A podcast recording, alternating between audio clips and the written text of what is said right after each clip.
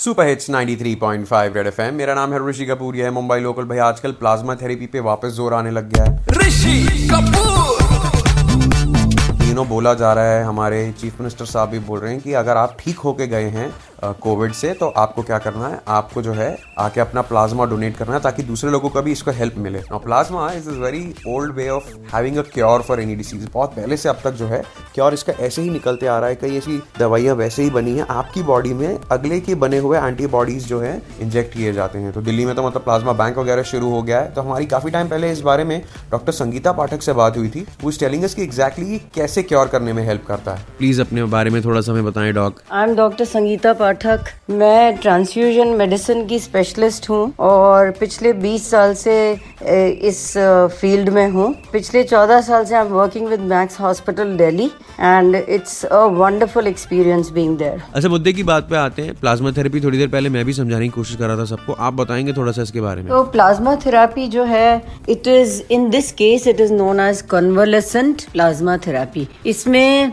जो डोनर होता है जो डोनेट करेगा कन्वलेसेंट प्लाज्मा प्लाज्मा वो कोरोना से रिकवर्ड होना चाहिए। और जब हम उसको बुलाते हैं डोनेशन के लिए तो उसको रिकवरी हुए हुए एटलीस्ट या तो 14 डेज़ हो जाने चाहिए या 28 डेज़ हो जाने चाहिए। 14 डेज़ अगर जब होते हैं तो हमें दो नेगेटिव कोरोना के टेस्ट चाहिए उसके, कि वो नेगेटिव है। और 28 डेज़ जब होते हैं तो हमें एक कोरोना का नेगेटिव टेस्ट चाहिए। अब वो आता है हमारे पास डोनेट करने हम उसका पूरा चेकअप करते हैं फिर से, जैसे कि एक नॉर्मल ब्लड डोनेशन के लिए करा जाता है। तो उस नॉर्मल ब्लड डोनेशन में हम क्या क्या देखते हैं कि हम the haemoglobin should be 12.5 and above और एज जो है 18 टू 65 होनी चाहिए, कोई क्रोनिक डिज़ीज़ नहीं होनी चाहिए, कोई मेडिकेशन उसने नहीं लेनी चाहिए। ये सारी चीज़ें हम बिल्कुल एज ब्लड डोनेशन उसको सारा चीज़ें देखते हैं और once the donor is fit then तब हम उसको प्लाज्मा फेरेसिस करते हैं उसका। प्लाज्मा फेरेसिस क्या होता है कि हम उसमें सिर्फ़ प्लाज्मा कलेक्ट करेंगे और बाकी का जितना आ, उसका ब्लड है we are going to give that blood back to the donor how does plasma therapy work this plasma it has antibodies और एंटीबॉडीज क्या है? They are basically proteins and these antibodies are against this virus in this particular case मतलब इस virus के को मारने के लिए काम करती हैं। वो और ये एंटीबॉडीज इस पेशेंट के अंदर तो है नहीं।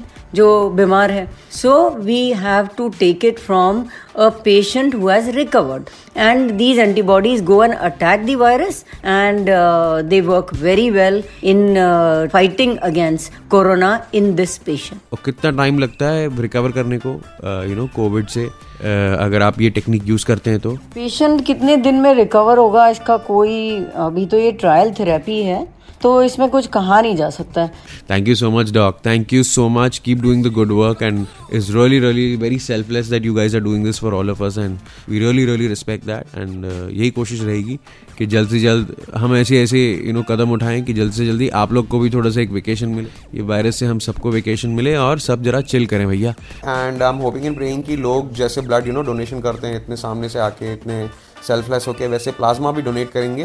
एंड जब तक हमारे पास एक ठोस वैक्सीन नहीं आता है, तब तक इससे हम काम चलाएँगे और अपनी सिचुएशन को हल्का करेंगे। बजाते रहो।